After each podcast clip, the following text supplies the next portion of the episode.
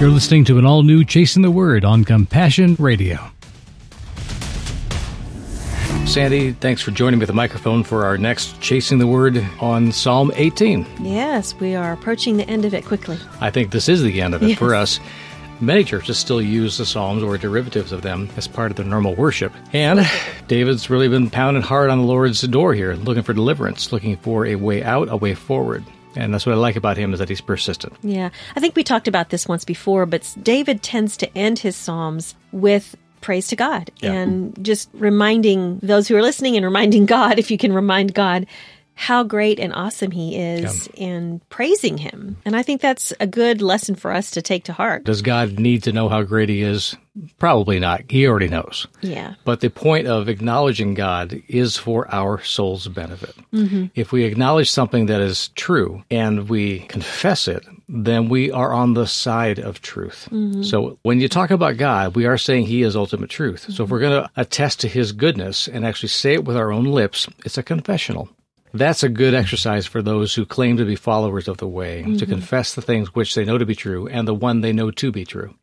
Yeah, that's a great point, honey. I think that when we identify things in our lives that are not truths and call them out, basically, name them, then sometimes they don't seem so big anymore. And we can replace that with what the truth of the Word of God says to us. We can also count on the promise that if we can identify a falsehood, we also are confessing that there must be a The truth. truth, yeah. That should give us hope Yeah. that even if we are in a place where a lot of lies fly around, that there is a truth out there that's worth pursuing and it can be found. Mm-hmm, mm-hmm. And here we have David ending up his psalm, assuming that the truth and the hope and the help can be found and praising God that it has come his way. So let's read that last two or three stanzas in the Psalm 18. All right. We're going to start at verse 43 and go through verse 50 in Psalm 18. You have freed me from the feuds among the people. Hmm. You have appointed me the head of nations. A people I had not known serve me. Foreigners submit to me grudgingly. As soon as they hear, they obey me. Foreigners lose heart and come trembling from their fortifications. The Lord lives. May my rock be praised. The God of my salvation is exalted. God, He gives me vengeance and subdues peoples under me. He frees me from my enemies. You exalt me above my adversaries. You rescue me from violent men. Therefore, I will praise you, Yahweh, among the nations. I will sing about your name. He gives great victories to his king. He shows loyalty to his anointed, to David and his descendants forever. Hmm. That's why I'm doing these things, says David in the psalm. He's gone through a whole lot of trauma early on, saying, The world is tough, and I've been put up as your example, and I'm about ready to fall. You better come through because it's your reputation on the line more than mine. That's the dare that David gives God. Hmm. And he ends the psalm not demanding or accusing God of anything, but celebrating that he received his answer. Some of us kind of assumed. He just presumes that God will in fact answer, even if the full answer is not present yet. Right. He speaks as though the thing he sees in his heart, the thing he's hoping for, is real. And therefore, God, being a real God, is able to deliver real blessings to those who really worship him. One of the things that we talked about before that we both love about David is that he takes God at his word. Mm. I mean, God said, David, you are my anointed. And Samuel comes and anoints him and says he's going to be king. And then all of this stuff happens with King Saul and the battles and the struggles. And then Absalom, his own son, rises up against him. And I mean, he goes through a lot throughout the course of his life. But David never doubts God's word to him, never doubts that God made a covenant with him to be his king and for the savior of the world to be within his line. Yeah.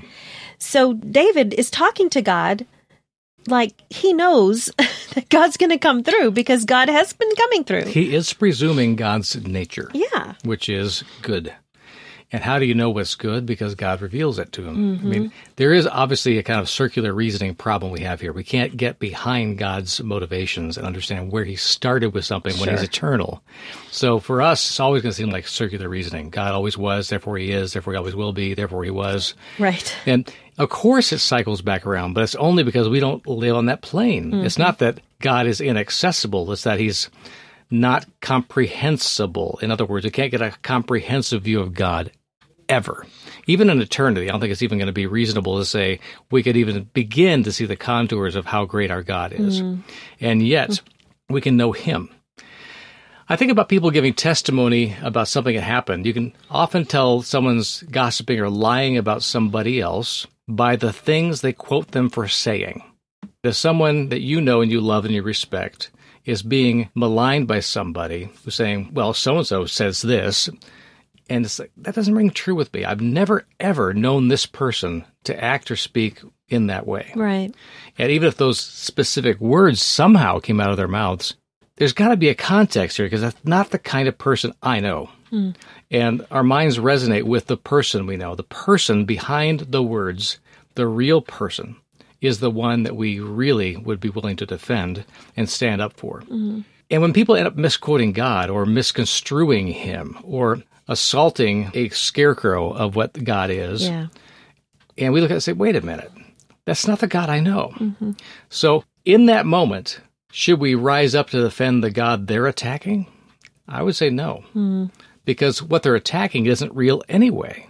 There are many people that will take up an offense for somebody else, even for God, out of fear. Like, you know, if I don't stand up for God now, he'll never be welcome back in this place, or he'll never be able to be spoken of in the school again, or in the city, or in this library. Therefore, I've got to make a stand now, even when the things that are being spoken about God are not true. God can take care of himself and defend himself against Right. untruths, but I do think that when we have somebody in front of us that is speaking untruth about God to us, we can call them on that. Mm-hmm. Do you think it's fair to say that we often will give God human attributes that don't really belong to him? Like His feelings are going to be hurt by this, or he's angry because things are unfair, or he's just he's kind of persnickety or he's fickle or you know I think sometimes we do that with God because this has been my experience because we expect God to behave like human beings would behave. We expect God not to be consistent or to get tired and cranky and get hmm. their feelings hurt. Like those Snickers Or- commercials where God suddenly snapped out of being hangry. Right. But I, I think we do that sometimes because we have given God this persona in a way that if he's tired, he's not going to show up for me. Or if he's busy, he's not going to show you're up for talking about me. limitations more than his actual nature. well, absolutely. These are not God's nature, but I think that maybe as human beings, we tend to heap those things on him. We project things. We project them. Yeah, if- that's a good and word. if we are projecting upon God something that we know to be a vice in us, but we want to justify ourselves, of course we're going to make God just Mm-hmm. like us. Because if there is any condemnation in us, you know, it says there is no condemnation for those who are in Christ Jesus.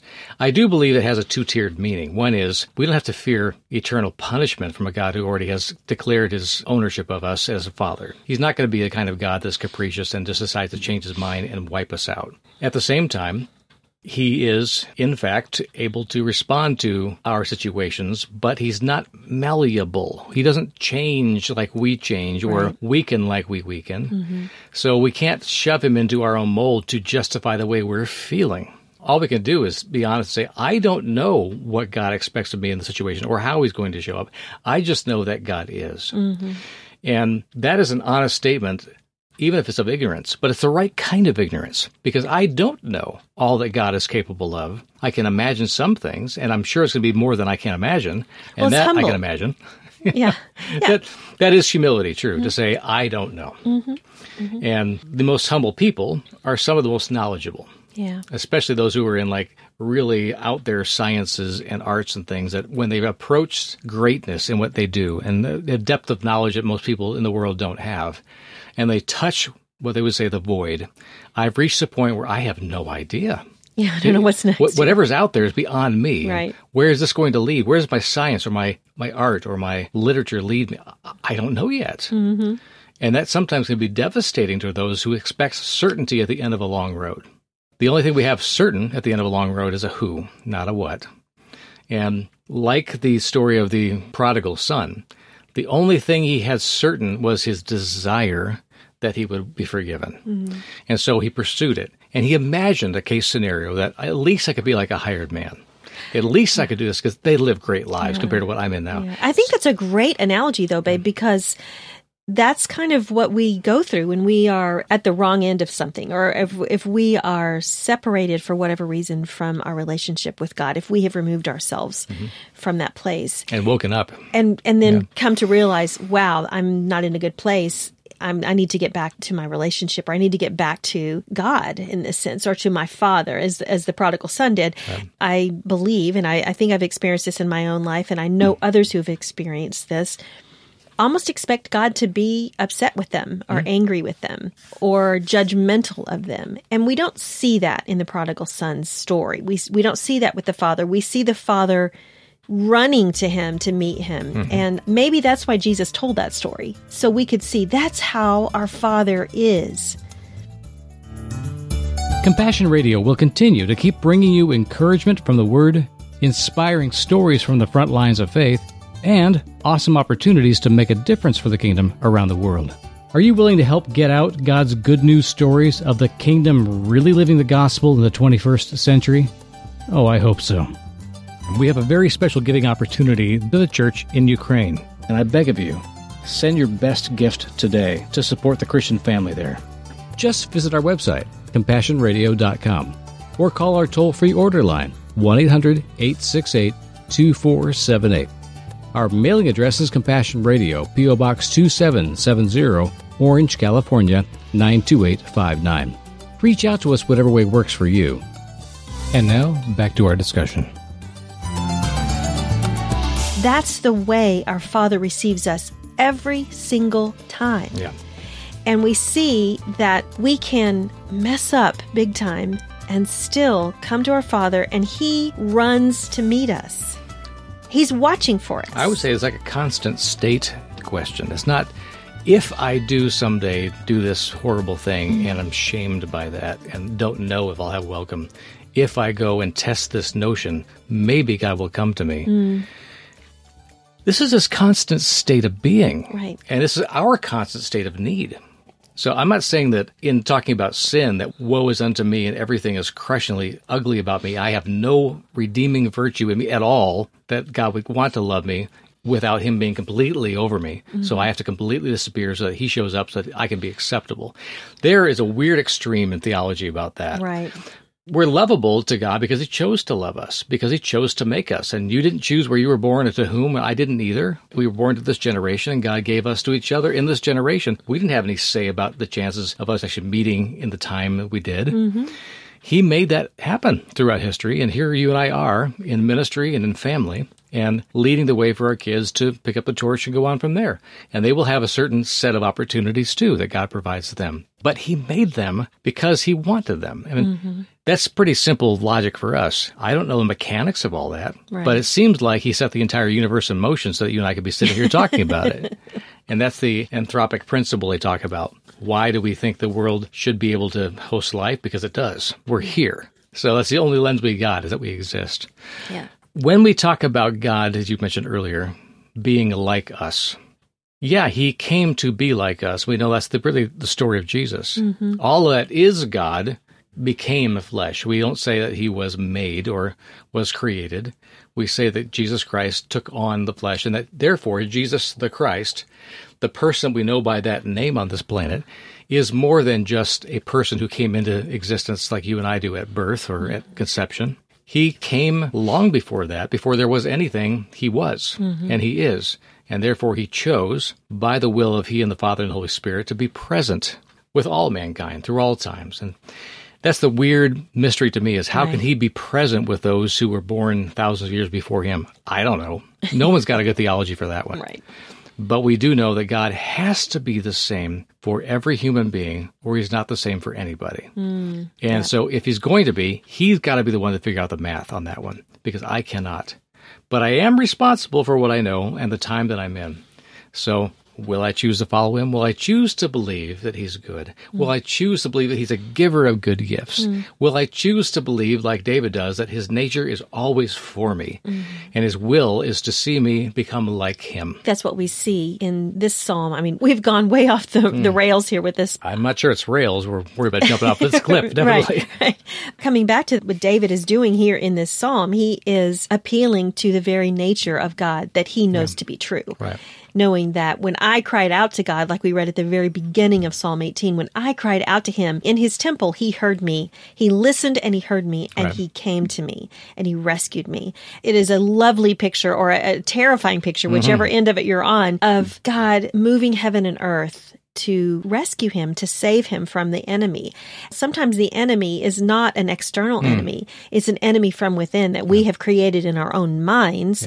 We can build these enemies up inside of ourselves, inside of our own minds, so huge that we then project those onto God Yeah. and assume that God is going to be like this enemy that we've created in our mind. But David is saying, no, that is not the nature of God. You call out to him when the enemy is attacking, and he comes for the rescue. For the rest of our ministry and lives, we're going to be circling back around to that key, pivotal, tentpole question that has reformed us in the way we think about how to approach a problem. That is simply, what does God want us to know about this? Mm-hmm. We were mentored well in that by people who are very much into transformational prayer, and they led us well in that discipline. And it's just a discipline we're beginning to really learn in our Yeah. lives.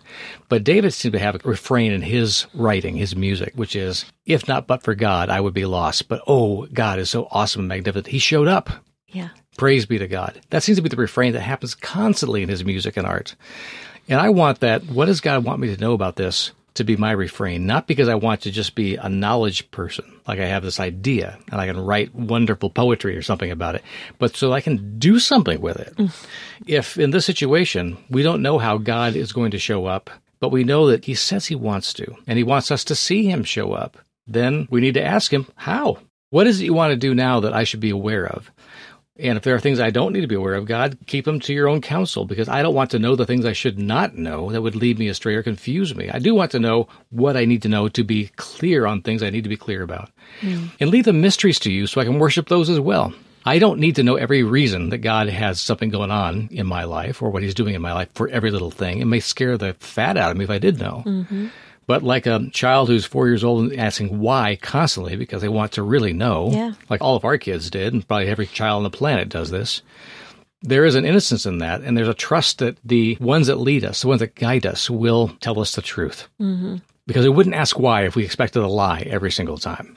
We would ask why if we expect an answer. When do we stop asking those questions because we really don't feel like God's going to answer us? Mm-hmm. When have we bought into a lie that God doesn't care about what we're asking or think? Wow. Where do we lose it where we think that our prayers don't mean anything? And what lie did we follow to get to that place? I don't want to be stuck in that and praying the wrong prayers that are not about the true God mm-hmm. and about some false God, the one that I've made up, the one that hides behind my failures. I want to know the God that says, Ask me anything. And if you're lacking wisdom, just ask for it. But I don't want to ask him to answer me the way I want him to answer me. I want him to answer me the way he intends to answer me. Because the only way I'm going to have a way out or way through or anything is if I know what God really thinks and desires and is capable of and wants to do in me and through me. Hmm. I want to pray the kind of prayers that God wants to answer. Yeah. That's my heart. I think David does too in this psalm. Yeah, I do too. I think that he gives us a good template to follow in in many of the psalms that he's written. Yeah. Of how to approach God and how to be honest with God, the raw emotion that he expresses so often in the Psalms that he's written. Then to turn the corner and say, nonetheless, I'm going to praise you, Yahweh. I'm going to get on my knees and my face before you and praise you. You are the rock. Yeah. You are the God of my salvation. You're the one who takes vengeance against the enemy. I don't need to. You can do that. And I think that's something that we need to take to heart as believers in Jesus that we are not the ones that really need to take the vengeance for the enemies.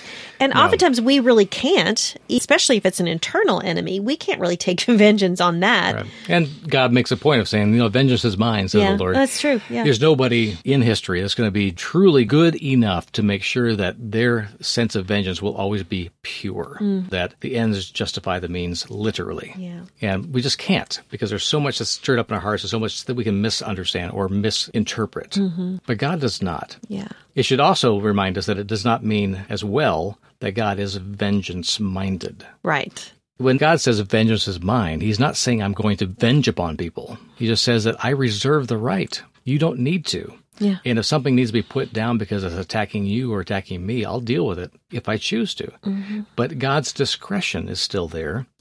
And He is not the God that, as we discovered in Jesus, that is vengeance minded. Right. He doesn't strike out.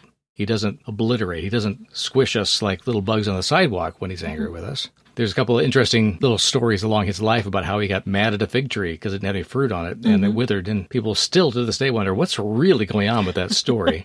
but it's interesting to me that because it's a mystery even today to us about all the different things it could mean, mm-hmm. that people that were with him actually included that in the narrative saying, this really happened. We don't really get it all. But it's worth noting that Jesus did something that seemed miraculous because how do you just tell a plant to die? and it do it. Is that really a miracle or is it destructive? I don't know. But there's something about Jesus. There's a mystery there that's worth, I think, pursuing. And there's all kinds of things that happen in their lives where it seems like God is destroying mm-hmm. things or allowing things to be destroyed. And we don't know why. Sometimes we feel like that fig tree. Why is it coming out on me? Why does it seem like God, as you said before, is angry with me? Yeah. Why does it seem like God is against me? Well, we come back around to those questions again of what's God's nature like? What do you really want me to know, God, about what's going on? Mm-hmm. What falsehood do I need to be stripped of so I can start to see you again for who you are?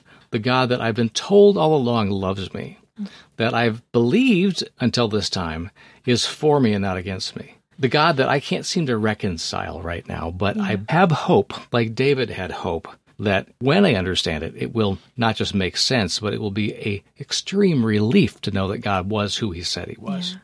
Well, and David gives God that freedom in some ways. I mean, if we mm-hmm. can do that, he allows for God's discretion, as you put it earlier, in freeing him from his enemies. Yeah, I don't know how God's going to do that. I don't know how God's going to show up, but He's freed me from my enemies. He's freed me from the feuds among the people. He's freed me from my enemies. He's raised me above my adversaries. He's rescued me from violent people. I mean, Yeah. David says these things In literal ways, In yes. literal ways, yeah. And we don't know exactly from this psalm what happened. If we go back to reading First and Second Samuel, we will see more of the truth in that. Right.